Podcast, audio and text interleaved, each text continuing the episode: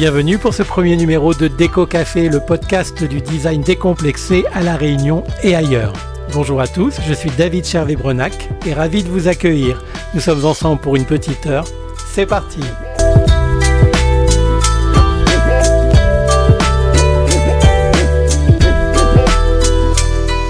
Alors, au programme de cet épisode, 3 sujets qui est important d'aborder, surtout lors d'un premier rendez-vous, afin de poser les bases saines de notre relation numérique à partir d'aujourd'hui. Tout d'abord, je vous proposerai d'évoquer le sujet que je connais le mieux, à savoir moi-même et plus précisément qui je suis. Cela vous permettra surtout d'en savoir un peu plus sur la personne qui a décidé, avec votre accord, de s'incruster régulièrement dans vos oreilles. Je ne le ferai pas à chaque numéro, rassurez-vous, c'est juste pour cette fois. Et ensuite, c'est à la rencontre d'autres personnes que nous irons ensemble au fil des mois. Dans un deuxième temps, nous parlerons brièvement des métiers de la déco, puisque bien évidemment, la déco et le design d'intérieur seront les fils conducteurs et la thématique générale de ce podcast tout au long de la saison. Je dis brièvement pour l'instant, car c'est un sujet qui est très vaste et que nous compléterons avec les invités et les sujets des prochains épisodes. Pour finir, nous évoquerons les formidables aventures avec et sans ironie que sont justement la pratique de ces professions et la place du design d'intérieur en général sur notre belle île intense de La Réunion. Alors maintenant que vous avez le sommaire, installez-vous comme bon vous semble et laissez-moi vous parler.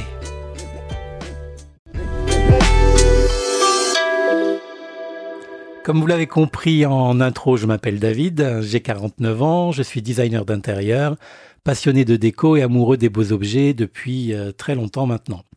Pour la suite, il va falloir être un petit peu attentif. Alors je suis un Breton qui a grandi et vécu dans le Var, donc dans le sud-est de la France, avec en plus une très forte influence familiale corse du côté de mon grand-père, de mes oncles et de mes tantes. Et je me suis vu tropicalisé de mon plein gré à La Réunion et par amour en 2013. Alors au niveau professionnel, comme certains de mes confrères, j'ai commencé par faire autre chose pour gagner ma vie au début. Mais il y a 10 ans, en débarquant sur cette île que j'espère je ne quitterai jamais, j'en ai profité pour faire ce que j'aurais aimé faire depuis toujours, à savoir être un designer d'intérieur. Alors j'ai d'abord fait mes classes comme commercial en mobilier professionnel auprès des entreprises jusqu'en 2021. Donc mon travail consistait à aménager et à équiper les espaces de travail des clients. C'est un domaine où la rigueur était très importante, plus importante même que l'aspect créatif, mais c'était aussi très enrichissant. Disons qu'à ce moment-là, quand je créais des intérieurs pour les entreprises, l'objectif c'était surtout, alors au-delà du bien-être des employés qui est une chose très importante et que j'aimais défendre, mais c'était surtout d'encourager, sinon même d'accroître la productivité et les résultats de l'entreprise, puisque comme vous l'avez sans doute déjà entendu, des salariés qui se sentent bien sont des salariés qui travaillent mieux, et des salariés qui travaillent mieux, ben c'est bien pour tout le monde, et ça passe aussi par l'environnement de travail, l'organisation, l'aménagement, mais alors malheureusement pas assez par la déco. Mais on y reviendra, c'est ce qui m'a donc incité par la suite à me réorienter un tout petit peu. Alors à ce moment-là, donc j'ai côtoyé des environnements aussi divers que variés, donc il y avait des banques, des établissements d'enseignement de tous les degrés, les HCR, donc les hôtels, cafés, restaurants, les salles de spectacle, les crèches, les structures d'accueil et hospitalières, les agences de toutes sortes et donc la famille que j'appelle affectueusement la famille des cabinets, donc cabinets de santé, de justice, communication, publicité, conseil en tout genre et j'en passe. Alors ils avaient tous des besoins, des contraintes et des attentes bien différentes, c'est ça qui était génial, mais comme je vous le disais un petit peu avant, c'était génial mais incomplet et parfois même un peu frustrant. Le fonctionnel prenait trop souvent le pas sur l'esthétique et moi j'étais en demande de création aussi un peu plus esthétique. Sans oublier bien sûr le côté pratique, mais l'esthétique était importante pour moi. Un peu comme dans la définition du design, quoi. Il me fallait les deux, le fonctionnel et l'agréable à regarder. Donc c'est la raison pour laquelle j'ai décidé d'aller à la rencontre d'un nouveau type de client qui porte bien son nom, les particuliers, parce qu'ils sont tous particuliers et différents. Alors c'était à une époque où c'était le bon moment. On était en plein dans l'ère des émissions de déco à la télé, donc ça battait son plein avec tout le bien, mais aussi tout le mal qu'elles peuvent faire encore aujourd'hui au secteur. On aura l'occasion d'en reparler dans un prochain épisode. Et puis à côté de ça, la filière déco se structurer et se professionnaliser. Voilà. Au final, le métier commençait enfin à bénéficier d'une reconnaissance longtemps attendue, d'une légitimité aussi, en même temps que l'appétence du public pour la décoration intérieure se développait et offrait enfin des portes dont l'ouverture avait longtemps été réservée à une élite qui pendant un moment s'était autoproclamée unique détentrice du bon goût et du savoir-faire. Donc on va dire que tout ça c'est un petit peu ouvert pour le plus grand bonheur de nous, les professionnels, et pour les clients aussi. Hein. On en reparlera sûrement. Alors bon, soyons honnêtes, ça a aussi favorisé l'émergence d'un certain nombre de décorateurs à la qualité un peu limite, voire certains totalement illégitimes. Mais bon, après tout, c'est comme dans de nombreux domaines, hein, notamment au début, quand ça structure, il faut être attentif. C'est un risque qui impose aux clients de toute façon d'être vigilants, exigeants et surtout très prudents dans le choix de leur décoratrice, décorateur d'intérieur, designer ou même architecte, hein, pour ne pas avoir de mauvaises surprises. Ma légitimité à moi, ben pareil, hein, il a fallu que j'aille la chercher. Outre l'expertise donc antérieure dont je vous ai parlé dans le milieu professionnel, il a fallu quand même que je passe par l'acquisition d'un certain nombre de savoirs, de savoir-faire et puis de savoir-être aussi, hein, donc en formation, à la fois en formation et sur le terrain. Alors j'ai intégré une école de design et de décoration intérieure, mais aussi en devenant manager d'un magasin pour une grande marque de mobilier ici à La Réunion. Et c'est là que au regard de ces expériences complémentaires dans le secteur de l'aménagement, de l'équipement, de la transformation, et grâce aussi au temps libre qui était imposé par la pandémie de Covid, j'ai décidé de créer ma propre entreprise de design d'intérieur, donc DCB Interior Design, qui me permet aujourd'hui, toujours, de conseiller, d'accompagner, de transformer ou de créer totalement, pour les clients qui en ont besoin, des espaces de vie réels et durables qui leur ressemblent. Donc réels et durables, ce sont deux notions très importantes pour moi, qui leur ressemblent, qui leur conviennent et qui leur plaisent, et dans lesquels ils se sentent et se sentiront bien pour longtemps. Dans le même temps, ce qui était indispensable, donc j'ai également mis en ligne le site internet rattaché à cette entreprise, mais il est un petit peu plus large parce que il est même carrément dédié à mon travail en général de designer d'intérieur.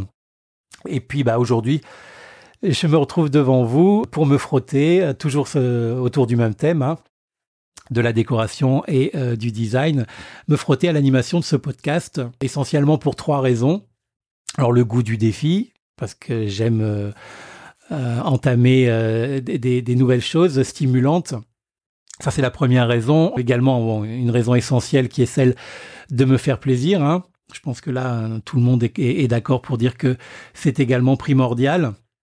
Mais aussi et surtout parce que en 10 ans donc de vie, hein, sur cette île de la Réunion, j'ai acquis la certitude que c'était également une terre de design. Alors c'est d'ailleurs, si les auditeurs qui écoutent ne connaissent pas l'île de la Réunion, j'espère qu'il y en a. C'est une terre de beaucoup de choses, très riche, mais elle regorge d'un tas de ressources, en l'occurrence en matière de design et de savoir-faire dans ce domaine.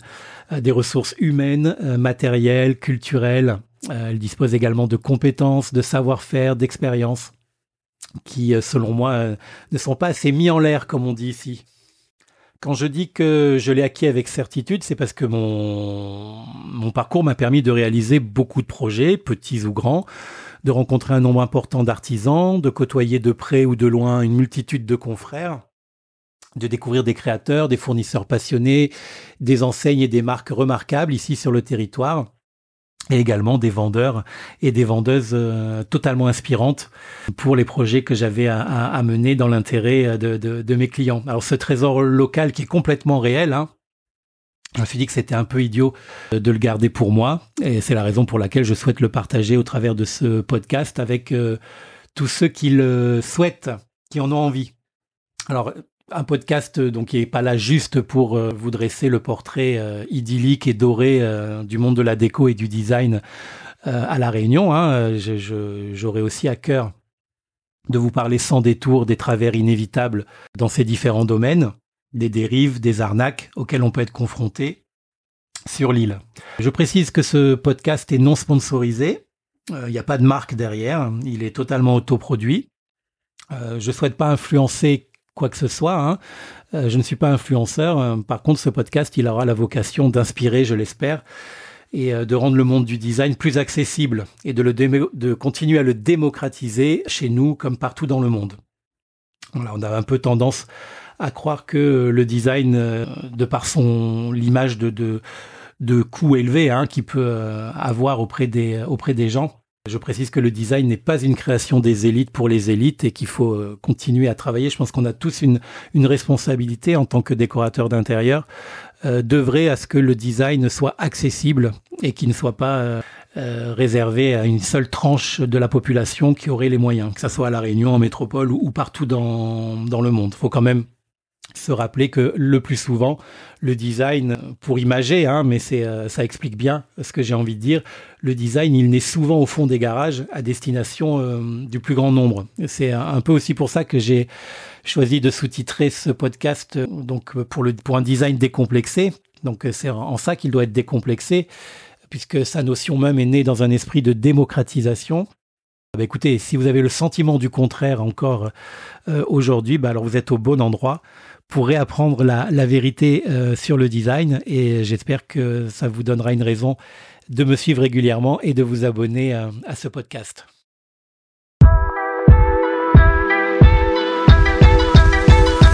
Maintenant que vous me connaissez un tout petit peu mieux et que je vous ai livré l'essentiel de mes intentions, prenons à présent le temps de faire un point sur les différents métiers de la décoration à La Réunion et partout ailleurs. Tout d'abord, il faut que je définisse très précisément le cadre. Aujourd'hui, je vais essentiellement vous parler de la décoration intérieure et des services qui y sont rattachés. Nous n'évoquerons donc pas les aménagements et les concepts extérieurs paysagers. Nous ne parlerons pas davantage de biens de consommation précis, comme les meubles, les accessoires ou les matières, ni de ceux qui les créent, les fabriquent, les diffusent ou encore les revendent. Mais que cela ne vous inquiète pas trop, car comme vous vous en doutez, d'autres épisodes, nombreux, seront consacrés cette saison aux différents acteurs et intermédiaires dans ce domaine du commerce des biens de design et de déco sur notre territoire. Je préfère commencer par le début en abordant, j'espère de façon claire, les métiers d'architecte, les architectes d'intérieur, les designers d'intérieur et les décorateurs. Si le premier d'entre eux ne fait pas débat, les trois autres peuvent souvent être confondus, mélangés et même être utilisés à tort ou par erreur. Un architecte, tout d'abord, c'est un professionnel du bâtiment qui crée, conçoit et supervise la réalisation d'une maison, d'un bâtiment, d'un édifice d'envergure ou d'urbanisme pour le compte d'un client public ou privé. Le recours à un architecte est par exemple obligatoire dans la plus grande majorité des cas pour toute obtention d'un permis de construire. Même si la loi dispense toutefois de cette obligation les personnes physiques souhaitant réaliser pour leur usage propre des travaux de construction ou d'aménagement sur une surface ne dépassant pas le seuil de 150 m² de surface de plancher. Alors c'est le recours à un architecte dans ce cas-là qui est dispensé, pas l'obtention d'un permis, attention. Il faut compter au minimum 5 années d'études après le bac pour se former au métier d'architecte. Alors attention, alerte, à partir de maintenant, vous allez avoir affaire à plusieurs acronymes pour lesquels il va falloir être très attentif. Donc 3 années pour commencer pour l'obtention du DEEA, le diplôme d'études en architecture. C'est à peu près comme une licence, et ensuite 2 années supplémentaires en spécialisation pour le DEA, le diplôme d'état d'architecte, qui lui aura un grade master. À l'issue de ces 5 années, on devient alors un architecte DE, un architecte diplômé d'état. Même s'il va falloir continuer à garder ce terme d'architecte un petit peu entre guillemets, mais sans que ce soit péjoratif, je vous explique très vite pourquoi après. Une 6e année est possible pour celles et ceux qui souhaitent obtenir l'habilitation à l'exercice de la maîtrise d'œuvre en leur nom propre, la HMONP, encore un acronyme très sexy, et leur permettre ainsi de s'inscrire à l'ordre des architectes et enfin prêter serment. C'est à ce moment-là que l'on devient un architecte et qu'on enlève les guillemets, un architecte DEHMONP, encore plus sexy.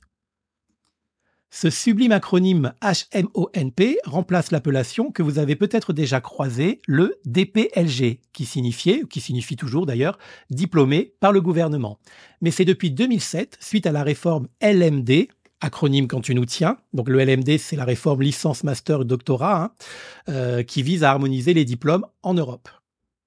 Jusqu'en 2007, donc, le diplôme DPLG était décerné à l'issue de 7 années d'études au total et après une mise à l'épreuve. Cette suppression donc du DPLG n'est pas rétroactive. Elle implique simplement qu'il n'y aura plus de nouveaux architectes DPLG diplômés par le gouvernement dans le futur. Quoi qu'il en soit, il nous arrive de lire ou d'entendre encore très souvent le titre architecte DPLG, et c'est normal, car ceux qui le sont devenus avant 2007 donc, le restent jusqu'à ce que le dernier d'entre eux ne décède. Je pense que c'est aussi parce que c'est moins imbuvable à prononcer que le nouveau terme. Alors, je reviens sur les guillemets que j'avais mis il y a quelques instants autour du terme architecte. Pourquoi ? Parce que, sans l'un ou l'autre de ces deux titres complémentaires, c'est-à-dire le DPLG ou le HMONP, le titulaire d'un diplôme d'État en architecture, donc qui a fait 5 ans d'études, ne possède pas le titre d'architecte à proprement parler et ne peut pas s'inscrire à l'ordre des architectes et exercer ainsi en libéral ce que l'on appelle la maîtrise d'œuvre en son nom propre. Mais par contre, il peut quand même être salarié et exercer au sein d'une agence ou même en tant que fonctionnaire d'une collectivité. De plus, comme l'architecte DPLG avant 2007, l'architecte DEHMONP après 2007 doit lui aussi obligatoirement souscrire une assurance décennale et biennale pour garantir la réparation d'éventuels dommages constatés après la réception des chantiers qui ont engagé sa responsabilité. Pour les plus passionnés ou les plus foufous, sachez enfin qu'un doctorat en architecture existe également et qu'il court sur une durée de 3 ans supplémentaires, soit 9 ans d'études au total. Le doctorat n'est pas nécessaire pour exercer la profession d'architecte. Cela permettra à son détenteur ou à sa détentrice de pouvoir exercer des activités de recherche. La bonne nouvelle, et puisque j'aime ancrer ce podcast sur le territoire, sachez que l'ensemble du cursus que je viens de décrire peut être suivi à La Réunion. Eh oui, grâce à l'antenne réunionnaise de l'ENSAM. Allez, dernier acronyme. L'ENSAM, c'est l'École nationale supérieure d'architecture de Montpellier, qui a donc une antenne située au port. Voilà, j'espère que c'était clair. En tout cas, j'ai essayé de faire court et simple en ce qui concerne ce premier métier d'architecte. Et pour toutes celles et ceux qui n'ont pas eu le temps ou l'envie de tout retenir de suite rien qu'en écoutant, c'est sans doute parce qu'ils savent, et je le confirme d'ailleurs à tout le monde, que vous pouvez retrouver tous les points importants de cette présentation dans les notes de l'émission. Passons donc à la suite de la présentation. Comme nous venons de le voir, donc la profession d'architecte a eu le temps d'être très cadrée et réglementée, alors notamment parce que ses origines les plus anciennes remontent au 5e siècle et qu'elle a été créée par l'État français en 1914 et elle est encadrée par le gouvernement depuis 1941. Il en est autrement pour les métiers plus récents que sont l'architecte d'intérieur et le décorateur d'intérieur, donc ça ce sont des métiers bien plus récents.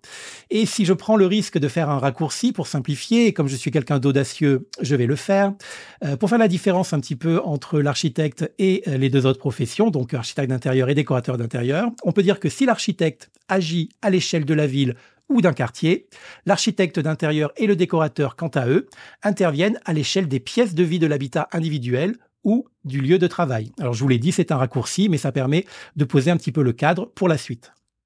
Évidemment, en dehors du parcours d'études et de formation qui n'ont absolument rien à voir entre le premier métier et les deux autres, et par conséquent les prérogatives qui leur sont accordées non plus, on peut quand même considérer que pour le client, et je dis bien pour le client, c'est principalement une question de contexte d'intervention et d'espace d'action en quelque sorte qui va déterminer le recours à l'une ou l'autre de ces professions.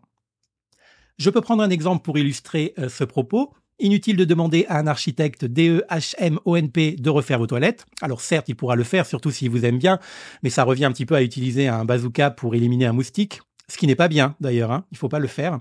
Et vous pouvez éviter aussi de demander à un décorateur d'intérieur de vous construire de toutes pièces votre résidence secondaire à la plaine des Palmistes, parce que s'il est honnête, il y a de grandes chances qu'il refuse de le faire, même si lui aussi il vous aime bien.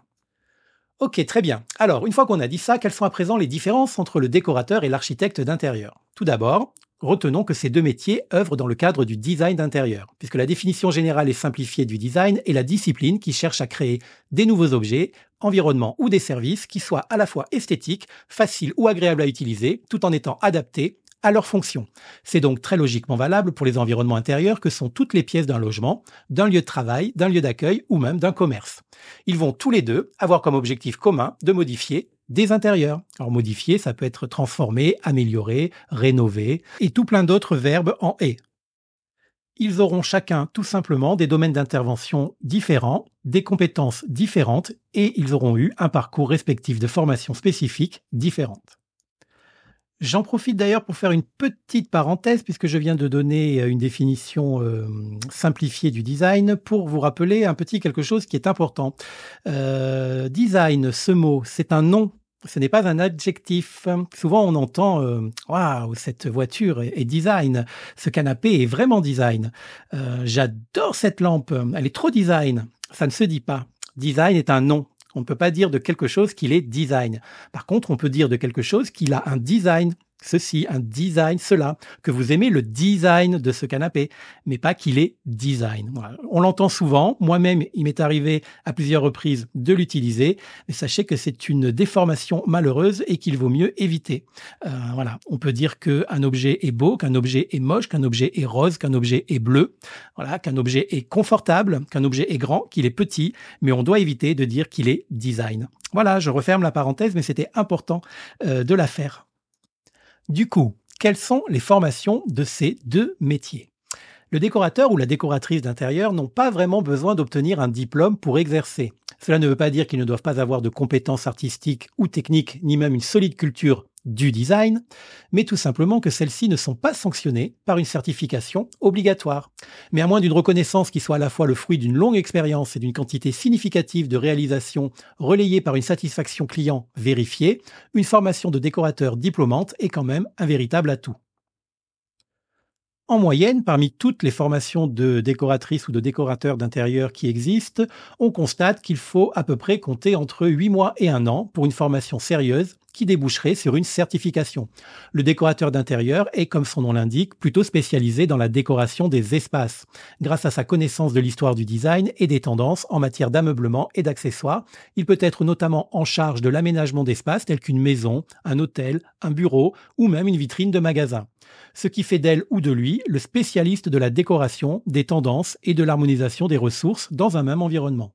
Alors que l'architecte d'intérieur, qui pourtant lui aussi est amené à penser des intérieurs, aura quand même une dimension plus conceptuelle et technique. Contrairement au décorateur, l'architecte d'intérieur pense tout l'aménagement et l'ergonomie d'un espace. Il est donc amené parfois à proposer des travaux et même à les conduire, s'il en a le droit, comme déposer, créer ou déplacer des cloisons, changer la destination d'une pièce ou déplacer des pièces au sein d'un même lieu, avec les assurances et les garanties qui vont avec, bien évidemment, parce qu'à chaque fois qu'il y a des compétences, il y a des risques de leur mise en pratique et donc ces risques, il faut les assurer. D'ailleurs, le décorateur aussi a tout intérêt à prendre à minima une responsabilité civile professionnelle comme police d'assurance. Autant nous avons vu qu'il n'était pas nécessaire d'avoir un diplôme pour être décoratrice ou décorateur d'intérieur, bien qu'une certification soit quand même fortement conseillée, l'architecte d'intérieur, lui, a droit à son diplôme. Et d'ailleurs, il est même obligatoire, hein, ce diplôme, et il s'obtient en 3 à 5 ans en fonction des prérogatives que le candidat désire. Un diplôme d'architecture d'intérieur permet de maîtriser les connaissances techniques, les logiciels de conception assistés par ordinateur, donc un petit acronyme supplémentaire, le CAO, on en reparlera souvent dans ce podcast, et permettre ainsi de développer ses connaissances de l'architecture et du design. Cette formation peut être sanctionnée par un diplôme reconnu par l'État et l'Union nationale des architectes d'intérieur designers. Allez, encore un, l'UNAID. Vous l'avez donc compris, contrairement au décorateur, l'architecte d'intérieur aura des compétences de transformation structurelle de l'intérieur d'un habitat, d'un lieu de travail ou d'un commerce que n'aura pas le décorateur d'intérieur. On retiendra également que la profession d'architecte d'intérieur est bien plus réglementée que celle de décorateur d'intérieur et qu'elle est encadrée par l'État. Ces 3 métiers, architecte, architecte d'intérieur et décorateur d'intérieur, sont donc finalement très différents quand on y regarde de plus près, et surtout maintenant que nous en avons discuté un peu plus précisément. Alors bien que des passerelles existent quand même, hein, entre ces 3 professions, qui sont bien distinctes, et que les parois de l'une à l'autre peuvent être relativement poreuses. Un architecte DPLG peut aussi faire de l'aménagement intérieur. Un architecte d'intérieur peut faire de la déco. Et un décorateur peut dessiner ou proposer des transformations. Il ne pourra pas les réaliser, mais il peut tout à fait les imaginer. Retenez quand même que vous devrez bien choisir votre professionnel avant de lui confier votre projet et que ce projet devra être très, très clair, parce qu'il existe un cadre juridique qui définit le cadre des prérogatives de l'une ou de l'autre de ces 3 professions. Une définition précise de votre besoin en tant que client va forcément désigner un type de professionnel plutôt qu'un autre. À présent, je vais vous donner mon avis et vous rassurer sur mes intentions quant à la différenciation de ces trois métiers. Dans ce podcast, je donne mon avis et je me livre et je voudrais que vous soyez rassurés et je voudrais surtout être bien sûr que vous avez compris qu'on ne parle pas ici de juger les compétences ni les capacités ou encore moins de la qualité d'un professionnel ou d'un autre. Il s'agit bien d'une hiérarchisation d'attitudes et de domaines d'expertise et d'action reconnus et sanctionnés par un diplôme ou non dans le cadre de la loi d'un pays, et en l'occurrence, chez nous, de la France et plus précisément de La Réunion. Parce que oui, et là je m'adresse aux auditeurs métropolitains qui nous feraient le plaisir d'être avec nous et de nous écouter, je le confirme, La Réunion, c'est bien la France. Donc les règles qui s'appliquent en métropole sont également valables et sanctionnées dans notre département. De toute façon, et là je m'adresse aux éventuels futurs clients qui sont en train d'écouter ce podcast, ne vous inquiétez pas, un vrai professionnel sérieux de lui-même saura reconnaître les limites de son champ d'aptitude s'il y est confronté et son rôle sera alors de vous proposer ses services dans le domaine qui est le sien et au contraire de vous orienter vers un confrère pour ceux qui sortent de son champ d'expertise. Ce qui nous permet de faire la synthèse suivante. Sur un même projet, vous pouvez tour à tour, ou même simultanément, faire travailler à la fois une architecte, un architecte d'intérieur et une décoratrice employée par le même cabinet ou de trois entreprises différentes. Dans le détail, un architecte pour construire ou agrandir votre maison, une archi d'intérieur pour transformer la chambre de votre fils en dressing de vos rêves ou déplacer votre salle de bain. Et enfin, un décorateur spécialiste de l'art nouveau parce que vous avez toujours aimé ce style pour votre salon et que vous souhaitez également trouver la couleur de peinture idéale pour gagner en lumière dans votre bureau. Il vous appartient donc de trouver le meilleur partenaire pour la réalisation de votre projet et à lui d'être le plus honnête avec vous pour vous dire si il a les compétences pour le faire et le réaliser. Je vous encourage d'ailleurs à discuter longuement avec lui pour faire sa connaissance et pourquoi pas demander à vérifier ses diplômes. D'ailleurs, en parlant de diplômes, et si on a vu que l'on pouvait suivre des études d'architecture à La Réunion, à ma connaissance et après recherche pour préparer cet épisode, il n'existe pas d'école ni de centre de formation pour être architecte d'intérieur ou décorateur chez nous. Les organismes sont en France métropolitaine, mais il existe toutefois des formations à distance, essentiellement pour la formation de décoratrices et de décorateurs. Suivre une formation d'architecte d'intérieur à distance, c'est très compliqué, voire carrément impossible, donc vous n'aurez pas d'autre choix que de partir quelque temps en métropole pour suivre la formation. Évidemment, s'il y en a parmi vous qui ont des informations contraires à ce sujet, je suis preneur afin de les communiquer aux auditeurs et d'améliorer le contenu de cet épisode. Et maintenant, les auditeurs les plus assidus et les plus concentrés vont me dire « Mais dis-nous David, le designer d'intérieur, nous n'en avons pas parlé ?» Eh bien si, justement, on en a déjà parlé. C'était juste entre l'archi et l'archi d'intérieur. Pourquoi on en a déjà parlé ? Parce que le design d'intérieur, c'est la création ou la transformation avec ou sans travaux lourds de votre lieu de vie ou de travail. Par conséquent, et à partir de cette définition, une architecte d'intérieur peut se faire appeler designer d'intérieur si elle le souhaite, et un décorateur également, puisque par son action aussi, il participe à la transformation ou à la création de nouveaux espaces selon vos attentes. En toute logique, un professionnel qui va être apte à vous proposer les deux, c'est-à-dire à la fois déco et travaux, aura quant à lui deux raisons de se présenter en tant que designer d'intérieur s'il le souhaite. Ce qui est d'ailleurs aussi le cas de nombreux confrères et notamment consoeurs chez nous, ici, à La Réunion, que j'aurai sans doute le plaisir de vous présenter lors de prochaines interviews. Teaser, teaser. Car oui, au risque de vous étonner, je vous informe que nous sommes nombreux à La Réunion à vous proposer des services de design d'intérieur. Il y a beaucoup de femmes, il y a quelques hommes, mais peu importe, ça c'est pas très important. Pour être plus précis, lors de la préparation de cet épisode de podcast, j'ai fait quelques recherches et j'ai recensé 25 professionnels et sans doute que j'en ai raté quelques-uns. Mais ce qui est sûr, c'est que notre belle île de La Réunion est loin d'être en reste en termes d'offres de services dans ce domaine. Il y en a forcément une ou un parmi eux qui sera parfaitement adapté à la réalisation de votre projet si vous en avez un ou au projet de vos amis s'ils en ont. Quoi qu'il en soit, si vous le souhaitez et à partir de vos attentes, de nos domaines d'expertise en tant que designer d'intérieur et de l'indispensable confiance et complicité qui doit exister dans toute collaboration entre un client et un professionnel, vous pouvez faire appel aux acteurs du design d'intérieur réunionnais, soit parce que vous avez besoin d'être rassuré quant à votre projet, soit parce que vous souhaitez être accompagné, ou enfin parce que vous avez le sentiment de ne rien y connaître et que vous voulez qu'une personne le fasse entièrement pour vous, ou tout simplement parce que vous souhaitez du changement, mais que vous n'avez absolument pas le temps ou l'envie, ou même les deux, de vous en occuper vous-même. C'est la raison pour laquelle les designers pays sont là et existent. Peu importe les raisons de votre démarche, elle se défend tant qu'elle est un minimum réfléchie et préparée. Attention toutefois, comme tout service artistique et commercial, ceux du design d'intérieur ont aussi un coût qui varie en fonction d'un certain nombre de critères. C'est parfois bien moins cher que ce à quoi vous pouvez vous attendre, mais ce qui est sûr, c'est que ce n'est pas gratuit. Le pas cher peut coûter cher et le très cher n'est pas forcément le meilleur rendu. Mais nous en parlerons dans un prochain épisode centré sur la tarification de ces services ici, chez nous, à La Réunion, en comparaison avec ceux de la métropole, si comparaison est nécessaire. Quoi qu'il en soit, soyez assurés qu'à La Réunion aussi, en matière de déco et de design, nous les capables. Et si nous parlions à présent du monde de la déco à La Réunion? Alors c'est vrai que l'île de La Réunion, c'est avant tout la France. Mais nous sommes parfois obligés de le rappeler, en quelques circonstances cocasses ou même plus sérieuses. Mais dans les deux cas, c'est toujours avec plaisir, humour et gentillesse que nous le faisons.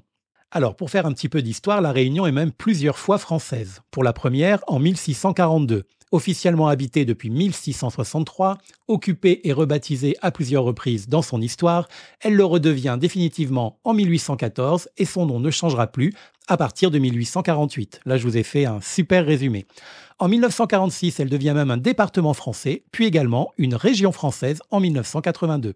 C'est littéralement, aujourd'hui encore, un bout de France au bout du monde, à 9400 km de Paris.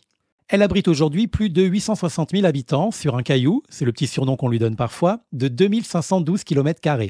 Elle est plantée dans l'océan Indien, entre Madagascar et l'île Maurice, ou bien si on dézoome encore un peu plus, entre l'Afrique du Sud et l'Australie. 2512 km², pour vous donner une image, c'est 3,5 fois plus petit que la Corse, pour comparer avec une autre région insulaire française.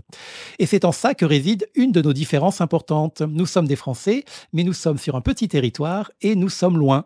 Alors, message à caractère informatif pour les Français de France métropolitaine, je vous rassure, nous sommes loin, mais nous avons tout, ou presque. Nous avons l'eau courante et potable, l'électricité, l'Internet par la fibre, de l'essence et des voitures pour l'utiliser, ou l'inverse, des routes aussi, et bien sûr des impôts. C'est donc vous dire à quel point c'est vraiment la France. Nous parlons le français et le créole et des tas d'autres langues par origine, plaisir ou par envie. Nous avons également quelque chose que vous n'avez pas et qui est très important pour nous, un volcan, le Piton de la Fournaise. Et enfin, les animaux préhistoriques ont également disparu. Ils ont été remplacés par des banques, des supermarchés, des magasins à taille humaine, des restaurants, des bars et beaucoup trop de fast-food. Mais alors du coup, si vous êtes des auditeurs métropolitains qui nous écoutez, vous allez me dire qu'il n'y a pas tant de différence que ça entre La Réunion et la métropole. Vous n'avez pas complètement tort, il n'y en a pas tant que ça, mais il y en a quand même. Bon, déjà, on l'a vu, le nombre de fast-food par habitant est juste hallucinant, mais l'une des différences les plus importantes est que, nous le savons très bien ici, du fait de notre éloignement, on importe presque tout depuis l'extérieur, et que malgré le fait que nous soyons en France, la quasi-totalité de ce que nous importons et consommons, même depuis la métropole, est de surcroît taxée, donc infiniment plus cher. Si la misère est moins pénible au soleil, la vie y est cependant fortement taxée. C'est notre situation insulaire qui fait que les marchandises sont essentiellement acheminées en bateau ou en avion. Évidemment, le train ou les camions, forcément, ça serait très compliqué.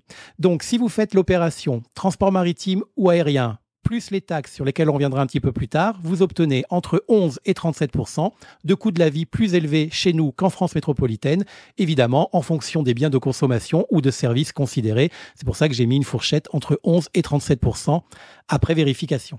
Alors évidemment, je ne vais pas dans ce podcast débattre de la nature des taxes et ou des frais de douane qui nous sont imposés par l'État sur nos importations, mais je peux néanmoins vous donner mon avis. C'est pour moi très énervant, souvent injustifié, incompréhensible parfois, et très certainement un frein au développement. Mais encore une fois, ce n'est que mon sentiment et ce n'est pas l'objet de ce podcast d'en débattre. Une chose est sûre néanmoins, et même si évidemment ce n'est pas le secteur le plus important ni le plus indispensable dans la vie de tout un chacun, comme dans de nombreux domaines, cela a quand même un impact très fort sur la consommation des biens et des services dans celui de la décoration intérieure à La Réunion. Ce podcast traiterait de la mode ou de la restauration, le constat serait très sensiblement le même. Et après cette nécessaire entrée en matière, cela nous permet de retomber sur nos pattes et on en revient au sujet de ce chapitre, la décoration intérieure à La Réunion et plus précisément ses ressources disponibles, que ce soit pour les clients ou pour les professionnels. Vu que l'on a commencé avec un premier point négatif, qui est donc ce fameux coût plus élevé des biens de consommation, on va poursuivre dans cette voie et promis, on finira quand même par les aspects positifs et surtout les atouts qui viennent heureusement, à défaut d'équilibrer, au moins fortement contrebalancer un petit peu tout ça. Alors, non seulement c'est souvent plus cher, mais c'est aussi plus rare. Quid de la cause ou de la conséquence, on ne sait plus trop à force. Bref, c'est ainsi que lorsque vous trouvez par exemple un objet de déco, un mobilier, un papier peint, ou même une couleur de peinture, un parquet ou encore un carrelage qui vous intéresse, et que son tarif est dans vos moyens, eh ben vous avez plutôt intérêt à l'acheter tout de suite. Car sinon, vous pouvez être sûr que si vous revenez un petit peu plus tard, après avoir pris le temps de réfléchir, l'objet de votre désir aura sans doute disparu des rayons. Et souvent, le pire, c'est que vous n'êtes même pas prêt de le revoir de sitôt. Donc ici, chez nous, on a très peu le temps pour réfléchir. Il faut se décider très vite, soit c'est oui, soit c'est non, mais c'est tout de suite. Ce qui nous amène au sujet des stocks disponibles, qui sont souvent, il faut le reconnaître, assez petits et peu nombreux. Vous avez quand même, quand c'est proposé, la possibilité de commander votre produit ou votre objet, mais c'est alors de patience qu'il faudra vous armer, car votre achat arrivera entre 15 jours ou 6 mois, en fonction de sa nature et de l'enseigne où vous voulez le commander. Je dis quand c'est proposé parce que parfois la commande en réassort n'est même pas possible. Soit parce que l'enseigne n'a pas envie de s'embêter pour vous, c'est malheureusement souvent le cas, et pas qu'à La Réunion d'ailleurs, soit parce que les quantités de commandes de gros imposées par le fabricant à l'enseigne qui distribue l'article en question sont tellement importantes qu'ils ne vont pas s'imposer une nouvelle commande en nombre supplémentaire pour le seul exemplaire dont vous auriez besoin, parce qu'ils ne seront pas sûrs de les vendre tous encore une fois, et ça leur restera peut-être sur les bras puisque tous ceux qu'ils ont eu au préalable lors de la commande initiale ont déjà été écoulés. Alors c'est un peu compliqué comme ça, je m'explique. Par exemple, pour vous permettre d'acheter votre vase coup de cœur en quantité 1, le magasin sera peut-être obligé d'en commander un carton de 25, ce qui veut dire qu'il va devoir de nouveau vendre les 24 autres unités alors qu'il a déjà mis 6 mois à écouler son premier carton de 25. Vous comprenez mieux ? J'espère que c'est plus clair. Si ça n'est pas le cas, je vous invite à me poser des questions dans les commentaires et on pourra en discuter tranquillement ensemble.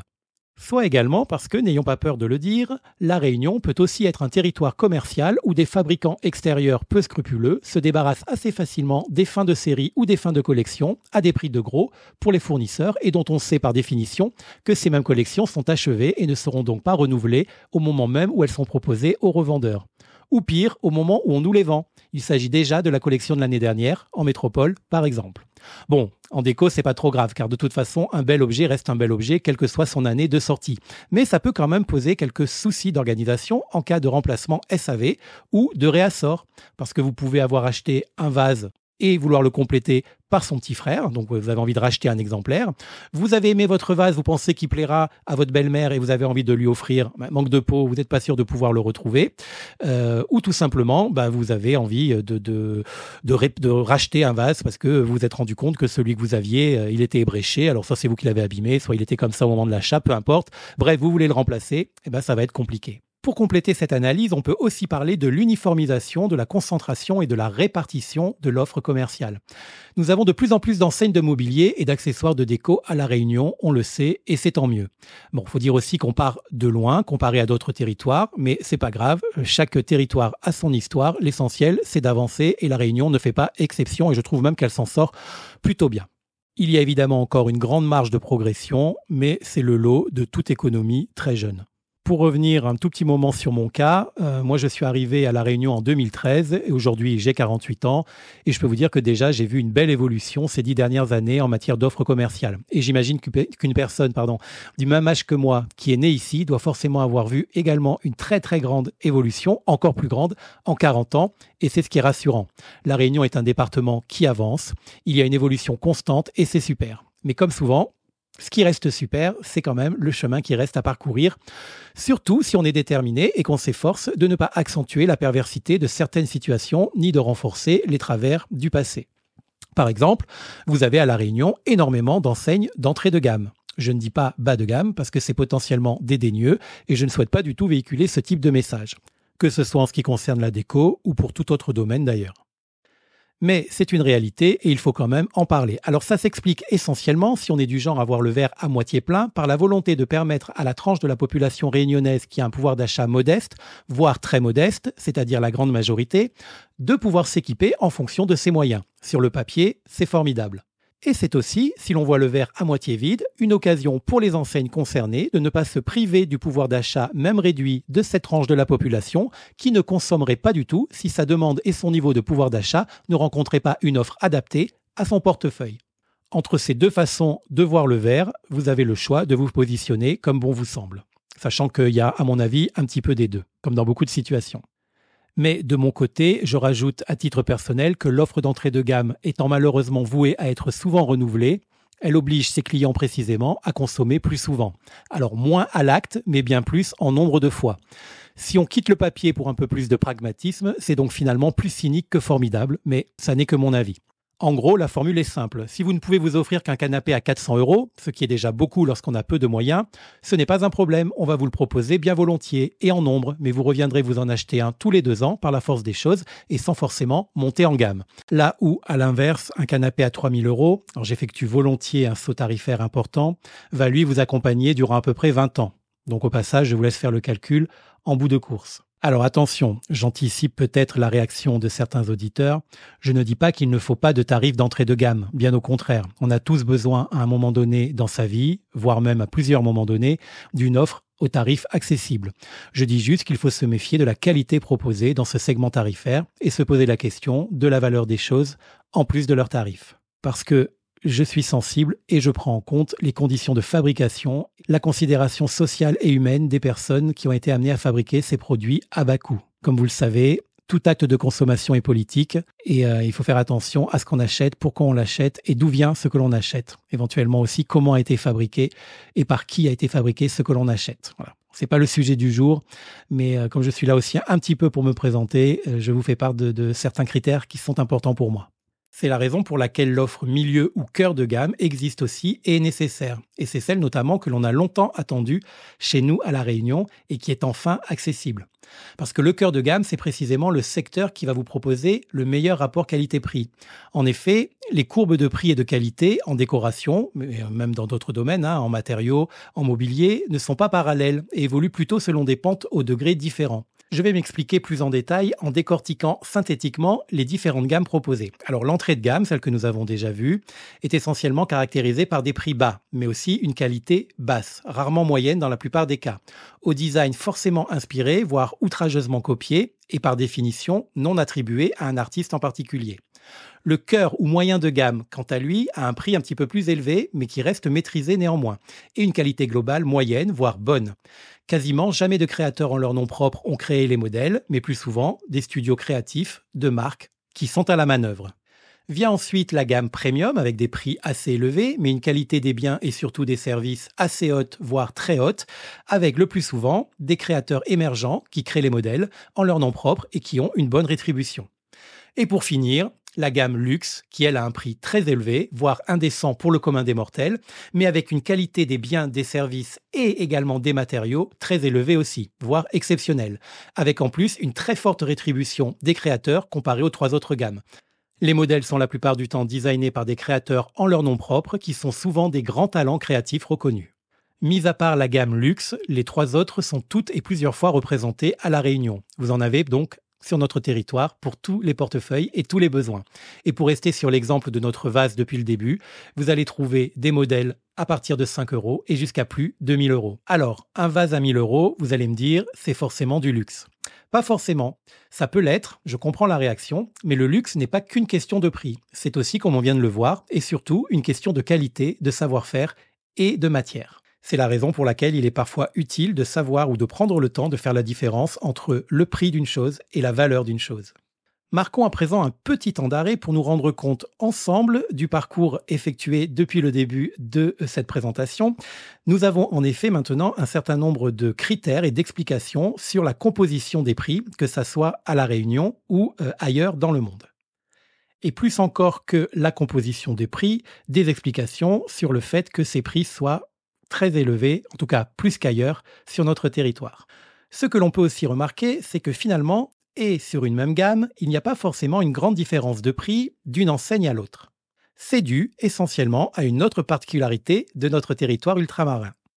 Parfois, pour ne pas dire souvent, les grandes enseignes de fourniture, en général, mais ici on va s'intéresser au mobilier, aux accessoires ou au bricolage, sont détenues par un même groupe.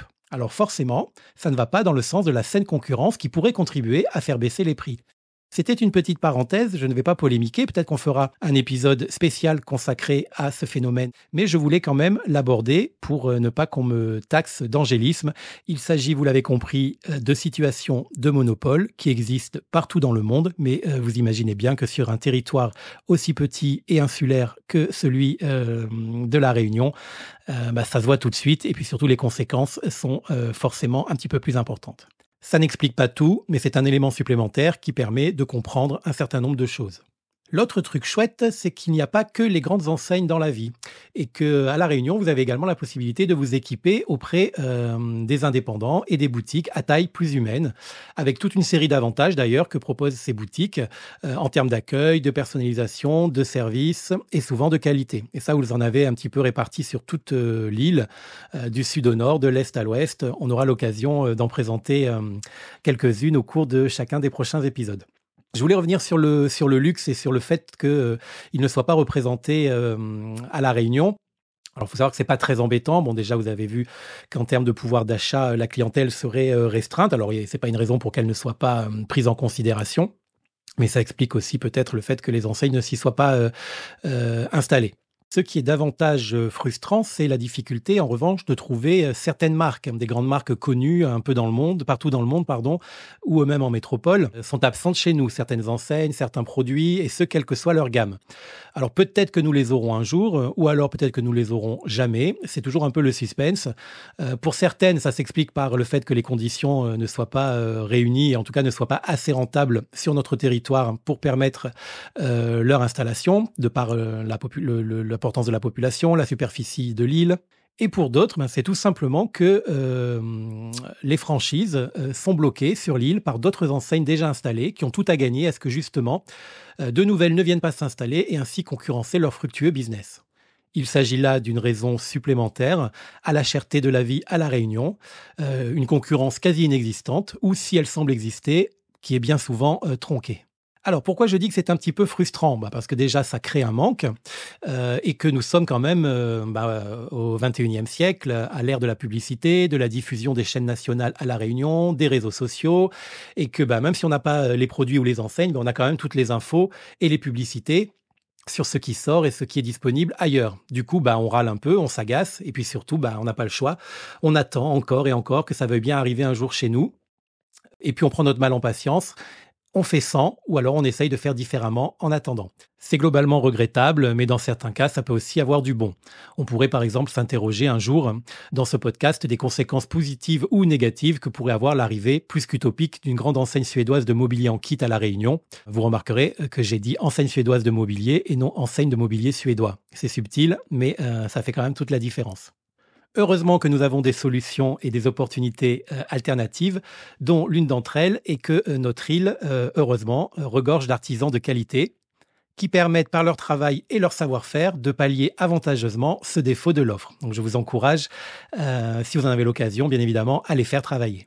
Ou du moins à les consulter et vous verrez que parfois ce n'est pas forcément plus cher et vous avez quasiment la garantie que le travail sera bien fait. En dehors de cette solution, vous avez toujours la possibilité de vous faire livrer des produits depuis Internet. Mais alors là, c'est un nouveau parcours du combattant avec les services de vente en ligne. Soit la livraison est possible et dans ce cas-là, ça peut être assez long. Et ça va être très souvent surtaxé par la douane à l'arrivée. Parce que oui, alors je suis pas revenu sur ce point-là, mais j'ai déjà fait référence aux frais de douane. Mais je vous ai pas expliqué comment ça se passait chez nous. Alors bien que nous soyons en France, nous avons des frais de douane à l'importation, même sur les produits métropolitains. C'est cadeau, c'est comme ça. Alors pour les produits qui viendraient de l'étranger, on pourrait comprendre, mais pour les produits qui viennent de France, bref, j'ai prévu d'y revenir dans un prochain épisode, donc on va s'arrêter là pour aujourd'hui, mais sachez que nous avons des frais de douane sur les produits importés. Alors, donc on a vu dans le cas où c'était possible, soit vous avez aussi les cas où c'est impossible, et dans ce cas-là, si votre commande n'est pas trop volumineuse, vous pouvez toujours faire appel à eux et demander la réexpédition de la part d'un ami ou d'un membre de votre famille depuis la métropole ou même maintenant via des services dédiés disponibles à La Réunion dont la vocation est de recevoir vos produits et de vous les renvoyer chez vous.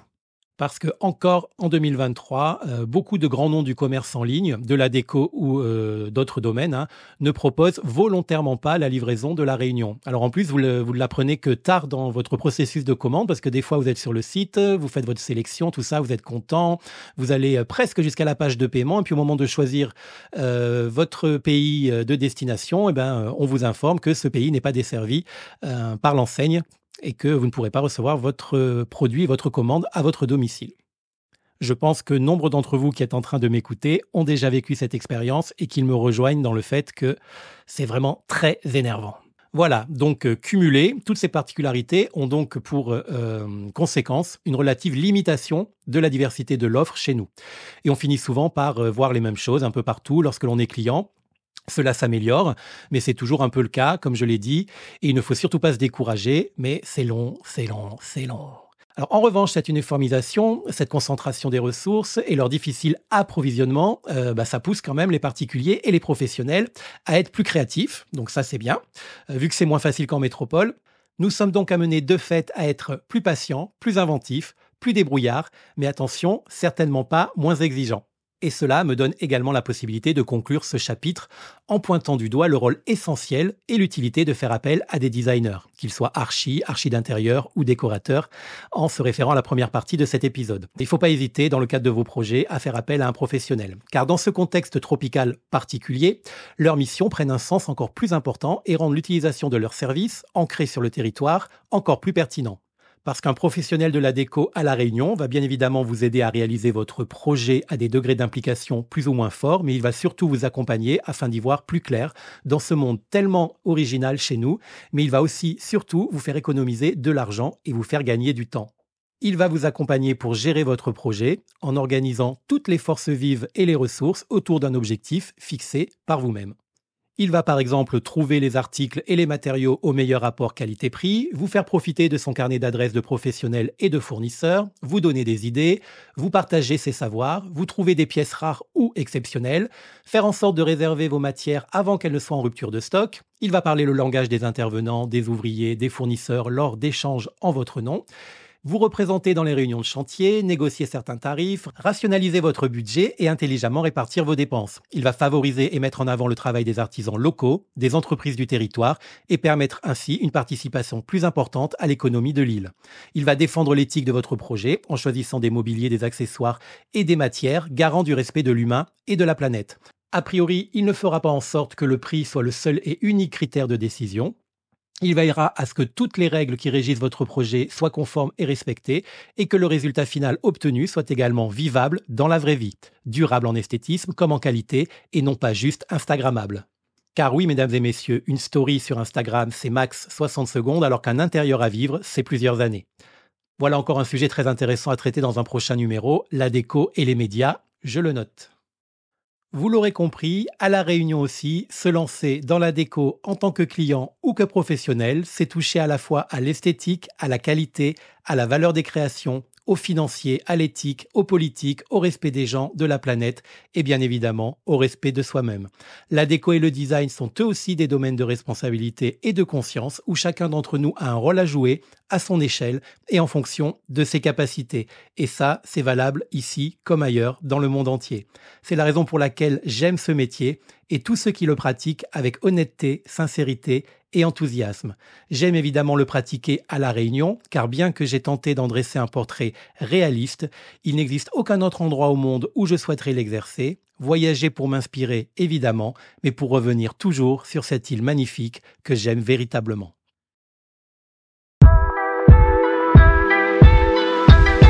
Voilà, Déco Café baisse son rideau pour aujourd'hui et le réouvrira le mois prochain. Merci beaucoup de l'avoir écouté jusqu'à la fin, en espérant que ça vous ait plu. Vous pouvez d'ailleurs compléter l'expérience en prenant connaissance des références utiles dans les notes de l'émission.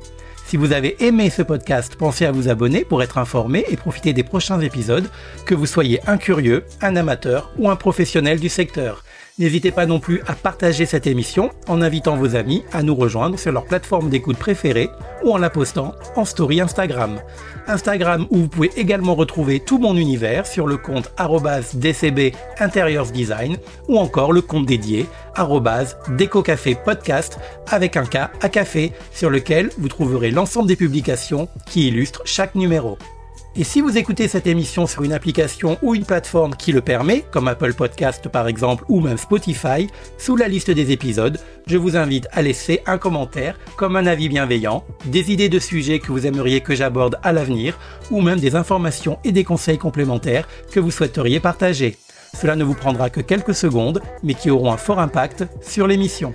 Vous savez comment ça fonctionne? Plus j'ai d'avis et de notes 5 étoiles, plus le podcast est mis en l'air et proposé aux nouveaux auditeurs. Merci d'avance et bisous à tous les déco-addicts. Rendez-vous très vite, encore plus nombreux, et d'ici là, pensez à faire plaisir, à vous faire plaisir, et n'oubliez pas, en design comme en toute chose, la vraie beauté est intérieure. À bientôt!